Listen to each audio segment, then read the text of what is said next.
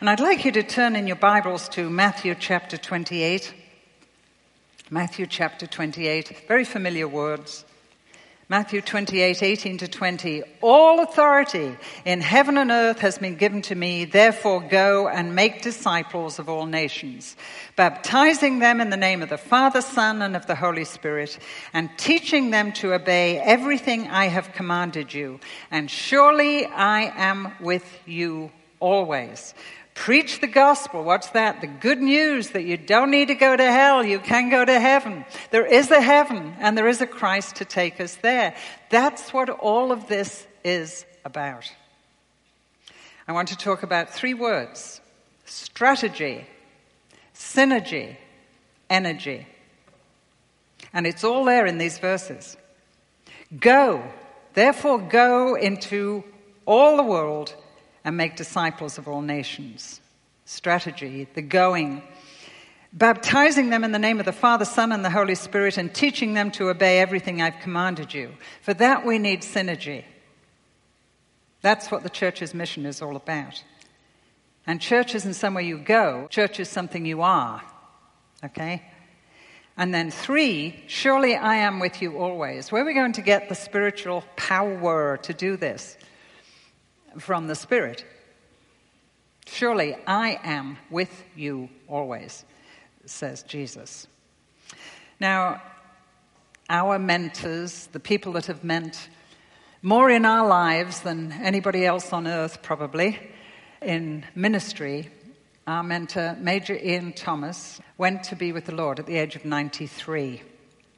And I want to tell you a little bit of his story because it's one of his sayings that I want to leave with you. He was a war hero. He fought in Italy. And as they came up Italy, there is a big castle there called Cassino, Mount Cassino. And it was a fortress on a big hill. It held the view over the main road to Rome. It was essential that the Allies took the Germans at Mount Cassino. Actually, they shouldn't have been in the castle because there had been an agreement with the Nazis and the Allies be, that they wouldn't touch the castle because the treasures of Italy, the art treasures of Europe and from Italy, were in that castle. They put them there to keep them safe during the Second World War. And there was an agreement that we would not bomb it and the Nazis would not use it. However, of course, Nazis being Nazis, they, they took the castle, they reinforced it, they put their guns in there, and they put their best line of defense overlooking that last road to Rome. Major Ian Thomas, a major in the British Army, was given the job of taking Mount Cassino with his fusiliers. And they got there, probably the bloodiest battle of Second World War II, at the end of the war, was fought at Mount Cassino. And they managed to take a lot of the soldiers, and there was a lot of loss of life. And they didn't know there were only 20 soldiers left in the place after all the fighting was over, but they were still getting gunfire, so they knew that they hadn't won the castle yet. And in the middle of the night, Major Thomas said to his lieutenant, Come on, Let's go and see what we can do. And really, against orders, he and his lieutenant secretly wound their way up to the caves where the first line of Nazi soldiers were, high up against the castle wall. Major Thomas spoke totally fluent German. And snapping out commands in perfect German, he told the people within the sound of his voice we are to surrender. Come out. And they did. And Major Thomas and his lieutenant took the last 20 soldiers, that's all there were, captive. They thought it was a German officer telling them that they needed to surrender. They brought a tablecloth with them to surrender. Major Thomas and his lieutenant took them all captive and marched them down to the British Army, and the battle was over, and the war, incidentally, was won. Couldn't be won without taking Mount Cassino. For this, he received two medals. And Stuart and I were taking 65 Americans on a Christian heritage tour. We got to the Tower of London, and everyone was looking at this and that and the other. And Stuart said, Come on, let's go and see if we can find it. It being that tablecloth that is in the Tower of London in the Fusiliers Museum of World War II.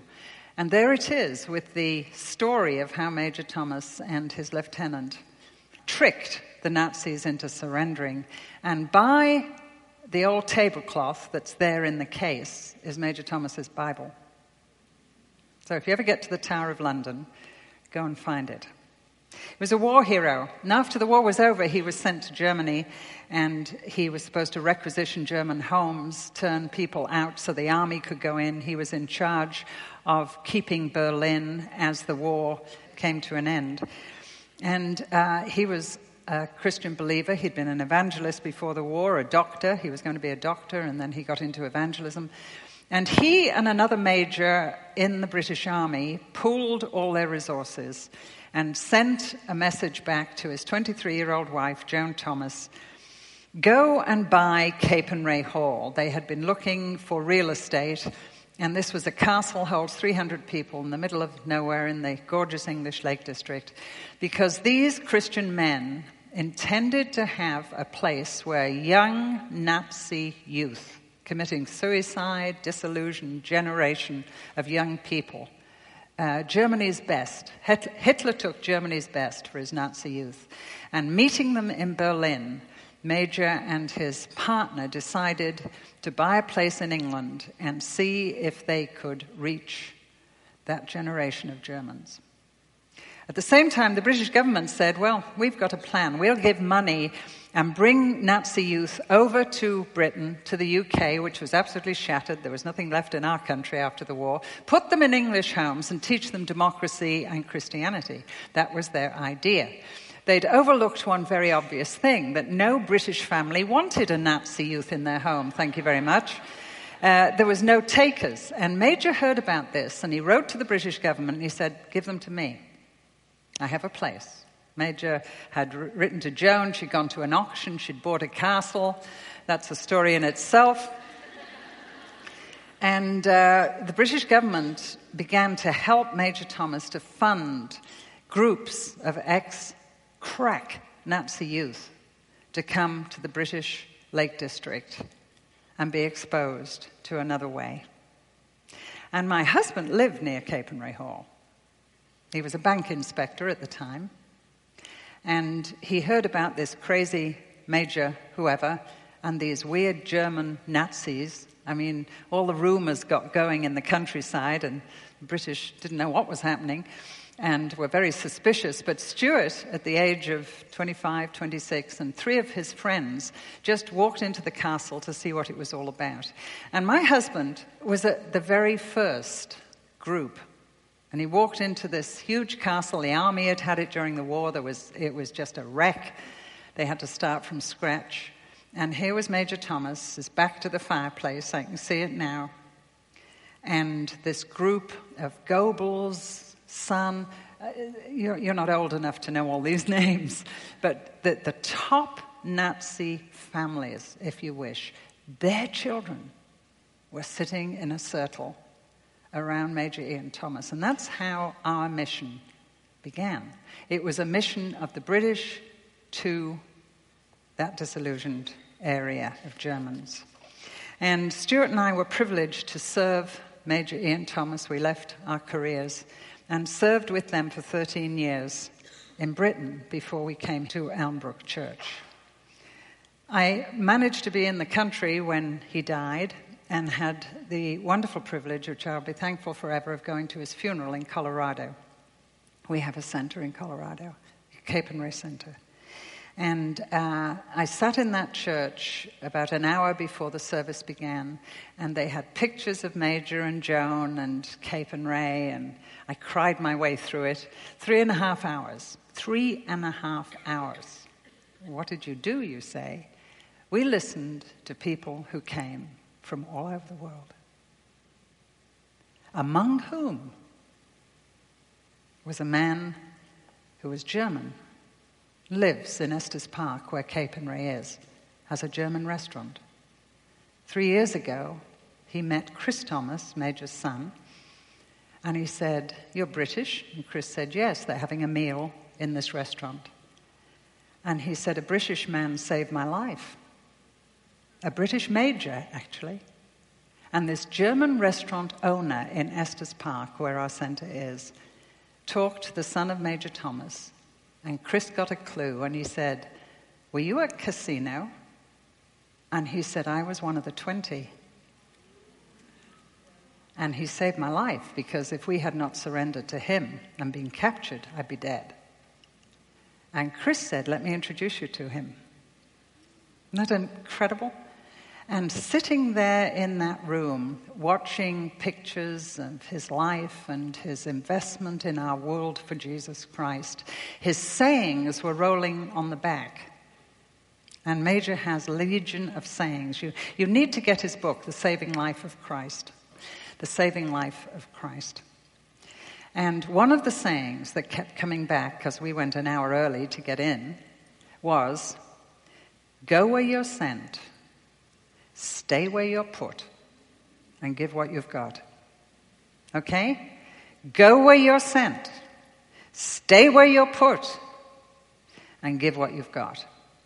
And basically, it was his Acts 1 8 sermon or his Matthew 28 sermon go into all the world and preach the gospel. And I just want to take those three words and send you away with them. Go where you're sent, strategy. Stay where you're put, you're going to need synergy. Give what you've got, you need energy. Into all the world, the whole gospel for the whole world. That's our strategy.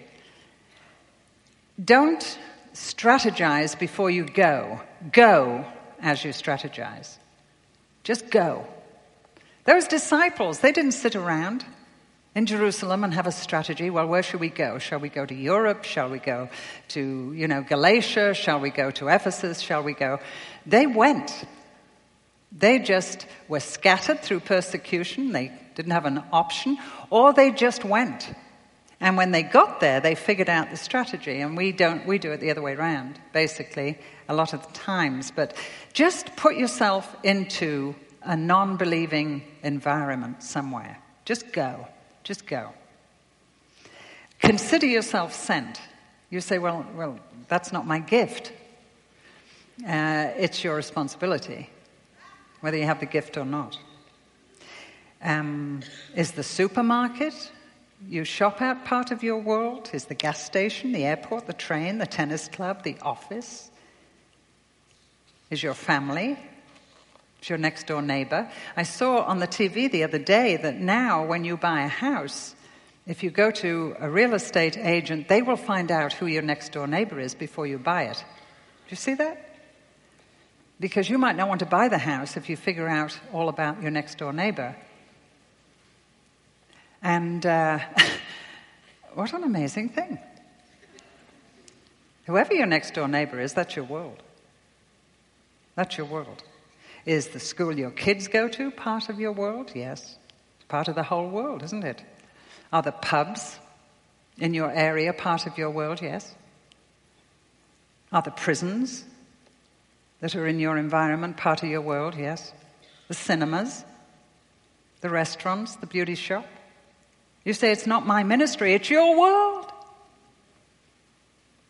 What do you mean it's not your ministry? It's your world. And our vision is too small. The world is going to hell in a handbasket, folks.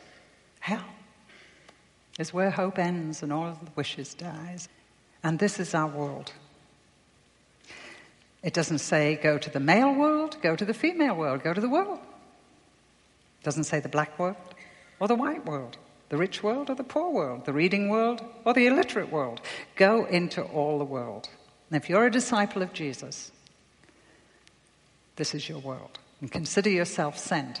As the Father sends me, so I am sending you, said Jesus. You being you and me and everyone else. Acts 1 8. How will I do this? Another saying of Major Thomas's I can't. And God says, I never said you could. I will. I always said I would, right? Of course we can't. This, this, it's too big, it's too hard, it's too difficult. And God says, right. It's not too big for me, not too hard for me. And I am with you always, you see. And you will receive power when the Holy Spirit comes on you. Acts 1 8. You will be my witnesses in Jerusalem and Judea, Samaria, and to the ends of the world. After about five years of being at Capernwray, or four years, Major walked into Stuart's office one day and he said, I have been, Stuart was secretary and treasurer. He'd been a bank inspector, so he was handling all the international money, and he was the treasurer of the fellowship, which was growing to many countries all around the world. And uh, he didn't do too much preaching, even though he could, and he'd been working with kids. Uh, Major didn't even know that. But he found out one day that Stuart did a bit of preaching, and he said, You know, uh, I want to hear you. And he heard him one day, and he said, That's great. Now, he said, Get out from behind that desk. I'm sending you to America. I had three months' ministry there. They want me to go back everywhere. I've told them I can't come, but you will come instead of me. And on my recommendation, I'm going to send you to America for three months' daily ministry. And then he read a list of the who's who of preachers that Stuart would be paired up with. And Stuart said, I can't do that. And Major Thomas looked at him with his piercing blue eyes and said, Jesus Christ in you is adequate, get on with it. Turned around and walked away. That was our missionary training. I can't. I never said you could. I will. I always said I would. Of course, we're inadequate. Our inadequacy is a wonderful place for God's adequacy to be shown. Jesus Christ in you is adequate. Get on with it. When we go to missions conferences and we listen, we hear the same three things establish a presence, go where you're sent, gain credibility, stay put long enough to do the job. Okay? And three, speak for Christ, give what you've got. Same three things. So, where should I start? Well, where did the disciples start? And for this, of course, we go to Acts chapter 1. They started in Jerusalem, 1 8. You will receive power when the Holy Spirit comes on you, and you will be my witnesses, or martyrs, that word is. You will be my martyrs or witnesses in Jerusalem, in all Judea and Samaria, and to the ends of the earth. So, where do you start? In Jerusalem. And then you go out to Judea. And then you go out to Samaria. And then you go to the ends of the earth. So, you start in Jerusalem. Now, where's your Jerusalem? That's what you have to start with. Your Jerusalem, for them, was between their own two feet. Many of the people in the upper room were from Galilee. But they started in Jerusalem. The mission field's between your own two feet wherever you're standing. Doesn't matter where you're standing, that's your mission field. Okay?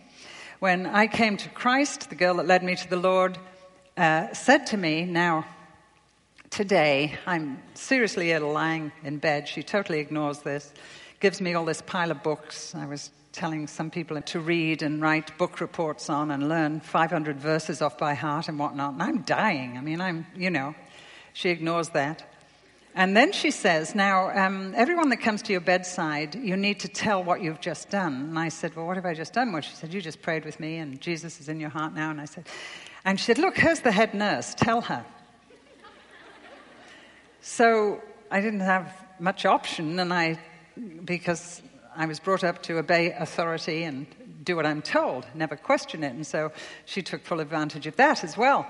And so she told me to do it, and I stumbled through something, goodness knows what, hours old in Jesus. And then I looked at her hopefully and said, How did I do? And she said, Terrible. but you'll get better, you know, just practice. There's somebody else, there's another nurse, tell her. Seven times that day. I kept telling, and I did. I got a little bit better every time I did it. That's how you learn, right? Start by doing it badly and end by doing it goodly, but practice in between. Where should I start? Jerusalem. The mission field was between my own two feet. She taught me that from the day I was saved. And that gave me a great sense of excitement. Great sense of excitement. I remember being stuck, I felt, at Capernwray as a young mom, three children, husband, an evangelist, never home, and looking around and remembering that. And all I had were little old ladies around me in little tiny, gorgeous little cottages, British cottages. And I remember thinking, well, the mission field must be down in the town. The mission field is in Liverpool or Manchester or in the big cities and in the ghettos, and that's the mission field. And, and I remember Jenny had said, No, the mission field's Jerusalem. It's where you are. You start where you are. And so, really, in obedience to that principle, I remember putting the kids in the pram and going and knocking on doors. And uh, I got a bit discouraged because none of the little old ladies wanted to come and have a Bible study. And and in the end, I got three of them to come. One was blind, and one was deaf, and one had heart trouble, and they were all over 70. I was 24, I think. And I remember thinking, is this the mission field? I had these three little old ladies obediently there, looking at me. and um, I, I said to the Lord in my Bible study that night, Lord, encourage me I, have got a deaf one and I've got a, a blind one and I've got one with heart trouble. Is, is this the mission field? Is this Jerusalem? And that day, believe it or not, my Bible reading, as Jesus read it to me, remember me not reading the Bible to him, him reading it to me, was Isaiah chapter 6. And it said, Go and tell this people, those who hear but never hear, the deaf, those who are blind and never see, and those who have hard hearts and heart trouble. And I thought, this is this people, right? I've got a deaf one, I've got a blind one, I've got one with heart trouble. And then Jesus said, Go and tell this people. And so I started with three little, and all the time I complained, Lord, I'm good with young people. I want to be out in the streets with young people. That's what I did. And, and, and I'm not good with that. When I'm an old person, I'll reach old people. But I'm, I'm 25, you know? I, I don't want to do this. And the blind lady decided she wouldn't come out at night.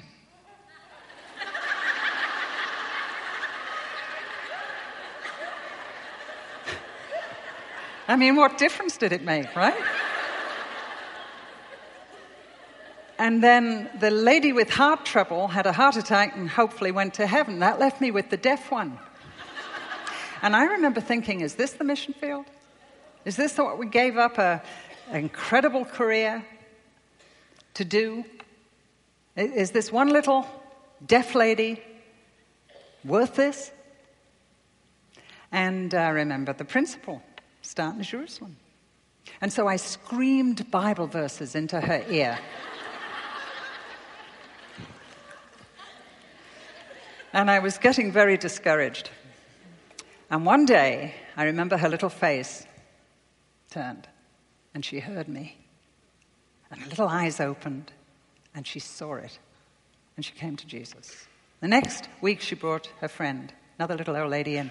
They brought their friends, and I ended up with 80 little old ladies. And I had to put all the furniture in my little house out in the yard to get all the little old ladies in. And I was still praying, Lord, give me my heart, give me my kids. And one day, one of my little old ladies said, I wish our kids could hear you, Jill. And I said, bring them. So they brought their daughters, and they were about 50 to 65. So we're moving in the right direction. And then one glorious day, when we'd grown out of my little house and moved into a little chapel down the road, and we had about 250 little old ladies and their daughters, middle aged ladies, one of the middle aged ladies said, I wish our daughters could hear you, Jill. And I said, Bring them. And God gave me my kids, but not until I'd been faithful with one little deaf lady. You start where you are. Jerusalem, where's your Jerusalem? That's what you have to figure out. Start in Jerusalem. So, where should I start? Jerusalem, what should I do? Preach the gospel. There is a failure of nerve in America about this book and about teaching and preaching it. Well, it's not sufficient. We need to make it more interesting. We need to, you know, make it more light. We need to, I don't know what we need to do. No, we need to teach it. We need to exegete it. We need to preach it. What do we believe about this? Do we believe there's power to transform? I do. I've seen it all over the world. Seen it all over the world. I remember Major Thomas teaching me this lesson. 500 British teenagers, totally unchurched, sitting in front of him. Street kids, intelligent kids, everything from one to another. And um, he preached for an hour, one hour, to these kids. And he preached at this level. I want to tell you that. He took his Bible and he took it bit by bit and he broke it small enough for everybody to digest and he made it live. And I watched that room full of kids defy everything anybody will tell you today. And they listened. It's like I was, I was talking to somebody who wants me to write something for, for children, and they said, Well, we can get an illustrator and we can do this, and we could make uh, little figures step up off the page and walk into the living room. And, you know, and I'm saying, you know, um, let me just write for kids. And they said, Well, children, it, it's the visual age, they won't read. I said, I sat on a plane next to a young boy, probably nine or ten, who had 600 pages of Harry Potter in his hand and no illustration. No illustration. And I, that was a long journey, and he finished that book. Don't tell me that kids don't read. It's, it's what they read and how it's put. And you diminish them. And I think people insult Americans with saying they'll only listen for 13 minutes and they'll only, you know, our radio people say you cannot teach the Bible for half an hour, it's, it's over, they'll only listen for 10 minutes. Nonsense. And I think there's a failure of nerve. Preach the gospel. Preach the gospel, proclamation, and be witnesses, testimony, martyrs. Whatever it takes to preach to whoever you have to, do it. Jerusalem wasn't much fun for the early Christians, I want to remind you. And then make disciples. Disciples, not converts, not members of your women's ministry, disciples. That's what we're supposed to be doing. Make disciples who make disciples who make disciples who make disciples. Are we doing that? So, how do we make disciples out of converts? That's what we ought to be learning to do. And who should I do it with? Other disciples. When the day of Pentecost had come, they were all together in one place. So the strategy is to go and start where you are. Just go. Gossip the gospel. Don't shut up. Don't let anybody shut you up. Say, I'm not an evangelist. Are you a disciple? Can you testify to what Jesus has done in your life? And incidentally, it's not all about you when you begin to testify, it's about Him. Be witnesses to me. It doesn't say be witnesses to you. And when you give your testimony, make sure you're talking about what He has done in your life, not you and how you've changed and your wonderful story. It's His wonderful story and what He's done in your life.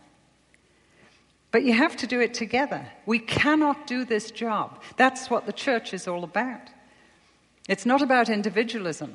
There are no mavericks, or should not be, to get this job done. Synergy and I had to look up the word too, what synergy. It says syn, S Y N, together or the same, added to energy.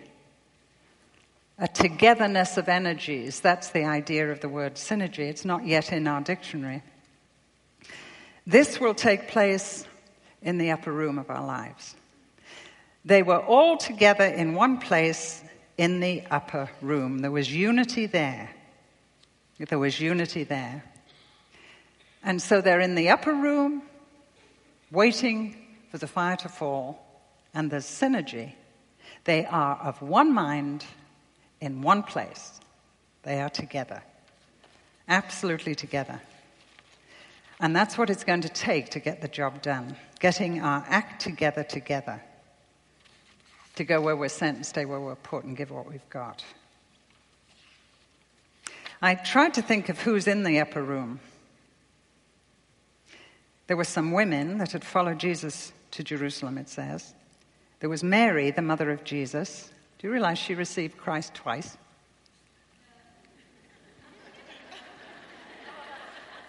first as an embryo, and then his spirit in the upper room. Amazing. And Mary, the mother of Jesus, and his brothers, it says. So James has now been convinced Jesus is divine. The eldest brother, Joseph, his younger brother, it says his brothers, probably his sisters too.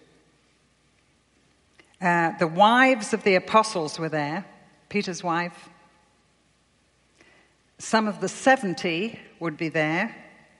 All the people that were totally convinced of Jesus' divinity and the ones that had followed him and been with him in Jerusalem. Still a small group when you think. Utterly inadequate unless the energy, the spiritual fire falls synergy. Two are better than one. I just finished a book on Ecclesiastes. Ecclesiastes 4 9 to 12. Two are better than one. They've got a good return for their labor. If one falls down, the other can lift him up. If one's attacked, two can overcome. Uh, two are better than one. We need each other. We need that synergy, that partner, that John and James. Look for the John and James in your life. And then the misery that comes, if you wish, not only for ministry, but for misery, you need the synergy. If one falls down, his friend can help him up, but pity the man who falls and has no one to help him up. We need each other. We need the heart partners to get the job done. And then you think you need the help of other people to master the evil one. You know, they're all in the upper room, in the church, if you wish, but there's a war room, incidentally, in our lives because we're on a battleground, not a playground, remember? And the upper room and the inner room and the war room are all involved in this synergy. Though one may be overpowered, two can defend themselves. And in the old days, they, two friends would stand back to back if they were surrounded by people that had come to kill them.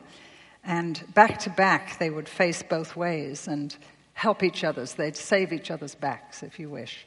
And all of that's included in two are better than one. And there's that synergy of what two can do that one cannot. And God knew that. You know, Jesus sent out his disciples two by two. He sent out the 70 two by two. Why would he do less today?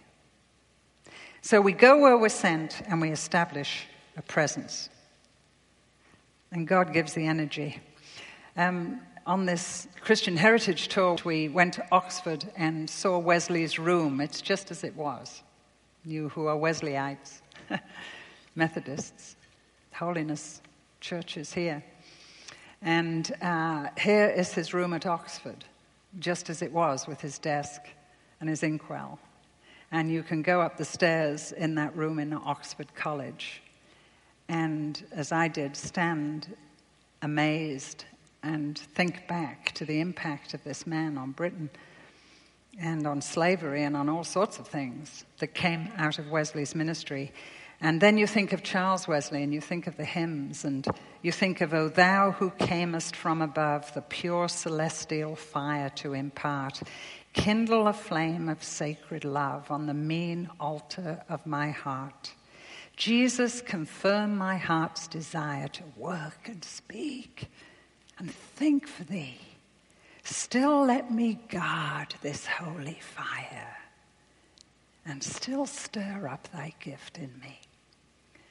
And all of this is nonsense without Jesus, by his Spirit, living in our hearts and doing it. Only by his Spirit can we stay put. And the middle piece of this, of Major's three sayings, go where you're sent, stay where you're put, and give what you've got, is where the church is falling down. We don't stay. We don't persist. We don't stick it out. And when it gets difficult, we quit. We throw in the towel. We don't dig in. We don't unpack. We don't. We don't. How are we going to stay where we're put? when it gets hard. And over and over again, I talk to people who say, I'm moving on, I'm, and, and then they give me this pious, God has told me to move on. Well, what do you do with that? Are you sure? God has told you to move on? How do you know? Has He moved you out as surely as He moved you in? Don't dare to leave until He tells you. He wants you to leave. Staying put.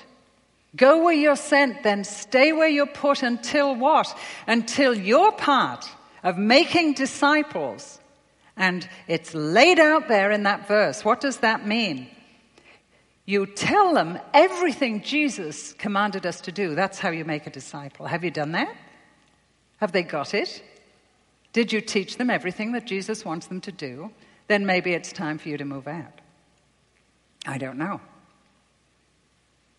Are they baptized in the name of the Father, Son, and Holy Spirit, with all that that means, dying to their own self and living in newness of life? Has that happened in their life? Are they transformed? That's our job. And you can't do it unless you stay put. You can give the gospel and move on, but then what happens? The fruit doesn't remain. And what do you need to stay put when it's hard and difficult and you think, will anybody ever believe when you're looking at one little deaf lady saying, How long do I have to stay put?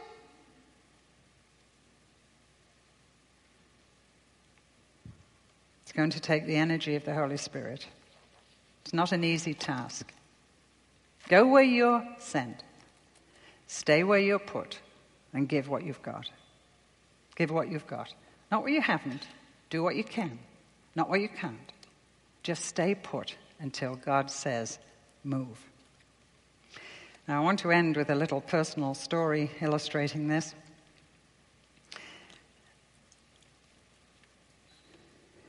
When Stuart began to travel at Capernwray, I had got a few kids out of this story I just told you, the children of my old ladies and their daughters. And, and I had this group of kids.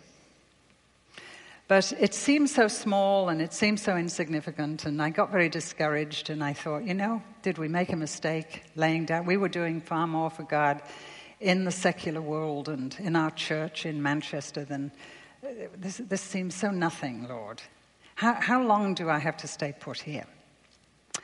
And the Methodist circuit has a lot of little churches in our English countryside, and there's no pastors. And so one pastor goes on the circuit to all these little churches and probably gets around once a month or once in three months sometimes. They don't have pastors. And so they use lay people. This was Wesley's whole thing, wasn't it? To get the laity out of the pew and put them to work and uh, send them out. And so I got a little team of my little kids together, and I didn't know what to do with them, and so put us on the Methodist circuit. I called up the Methodist pastor and said, Do you want a little team? Do you want some preachers and people to give testimony and songs? And he said, That would be wonderful. Bring me a team, and you can do the little circuit after me, and I'll be here and you'll be there. And so I did that with this little group of kids. But I didn't know how to preach or teach. I've never been to Bible school. I've never done anything formally. I've done everything informally since then, of course, but nothing formally. And I didn't know how to, to give a talk. I'd never done that. I'd given my testimony. I was out in street work, but that's very different from giving a little sermon. And so I borrowed one of Stuart's and I had reel to reel recording. You know what I mean? Old fashioned, uh, well, you don't know what I mean, you're all young. But the recordings then were on wire reels. And Stuart had a few of his sermons from his work at Capernwray when he was home. And one of them was one of my favorite sermons, and it was on Lazarus. Lazarus is dead. Lazarus was defeated. Lazarus was dangerous. And it was a wonderful sermon. And I loved it. And I thought, well, what I'll do is I'll listen to the wire recording and I'll learn it off by heart. I can do that. I'm a dramatist. I learn scripts. And so uh, while I was busy with my three little children, I would play this thing over and over again until I pretty well knew it off by heart. And then I went on the Methodist circuit with my few little teenagers, and they gave testimony and took the offering and, and uh, led the music and everything. And then I did my Lazarus thing, Stuart's sermon. And I got really good at this because I did it at least 100 times all around, and it began to get really good. And so here I was, and then Stuart was away three months in America doing his thing. He comes home, and it's, it's wonderful to have him back, but it's Sunday, and I'm trying to get the kids ready and get them out the door. And as he goes out the door, I say, Where are you going? He says, I'm going to Manchester to such and such a church. Bye. And off he goes, and I think, Oh no. I was there last month and preached his sermon on Lazarus. But surely he has all these sermons. Lord, take Lazarus out of his mind. Don't even let him think Lazarus. Not, not, not anything to do with tombs and, and things like that. well, I had the most miserable day. And uh, of course, we didn't have cell phones, we didn't have any way of getting in touch with him, so I could say, I was there last month and I preached your sermon. So I waited, and he came in the door, and he, I took one look at his face.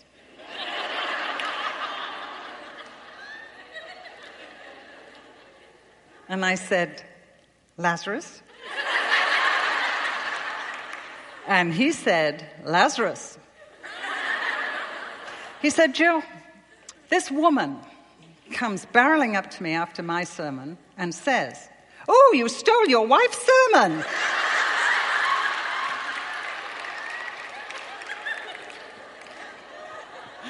Whereupon he said, Go and find your own. And I said, You go all over the world teaching people how to do this. I don't know how to do it. Why don't you teach me? Then I'll be able to. And he said, All right, touche, you're right. He said, Put your coat on, we're going out. You're going to find your first sermon. I said, Really? And it was England, it was raining, it always is, and wet, and I didn't really want to go out, but he made me. And we're walking down this little country lane, and we come to a little bridge near Capernwray, and underneath is a little pool and a river. And he picks up a stone and he drops it over the bridge in this pool. And he said, We're going to stand here till you have your first creative thought.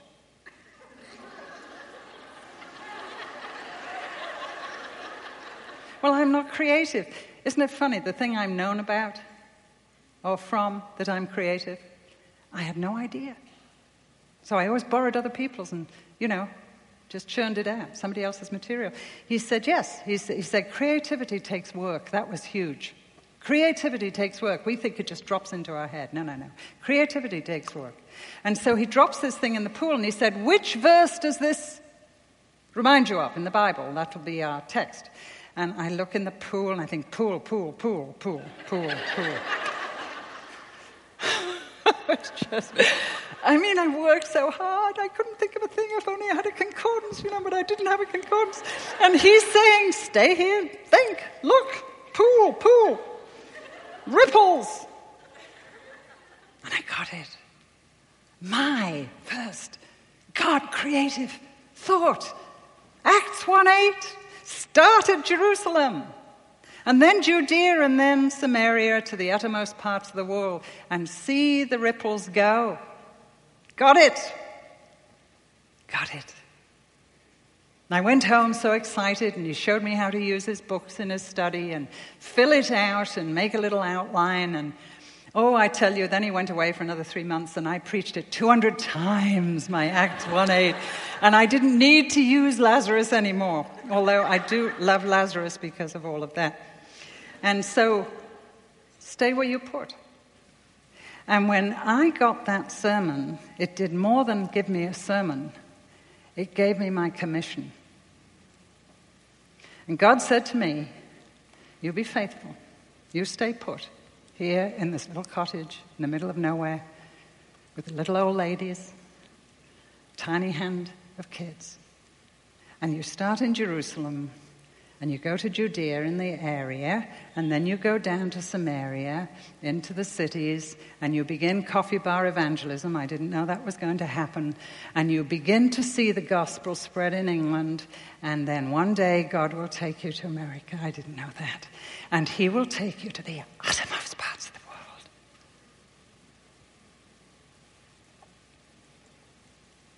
You start in Jerusalem, and if I hadn't stayed put, maybe I wouldn't be here today. If I'd thrown in the towel, if I'd said, God is leading me into something else. God is leading us out of missions back into the business place. I very nearly took Stuart out of ministry, incidentally, because I wasn't doing very well with this. But oh, thank God I didn't. Go where you're sent, stay where you're put, and give what you've got. And I can tell you the energy is there. So let me ask you is your God too small, your faith too weak, your vision too narrow, your heart too cold, your life too cluttered, your reputation too compromised? Is your heart too hurt, your will too weak, your past too present, your friends too distant? Is your soul too thirsty, your spirit too starved, your prayers too rote, your disciplines too lax? Is that how you came here? Will you go where you're sent? Will you stay where you're put? And will you give what you've got? And let's get the good news that there's a heaven to go to, a Christ to take us there. Can we do that? Pray with me. Thank you, Lord Jesus, for the chance we've had to come with other women in like fashion who desire to go where you send them and stay where you've put them and give what they've got, what you've given them to give. And thank you for the strategy, the synergy, the energy you've promised us. Thank you. Now send us into all the world to preach all the gospel to all the people for your sake.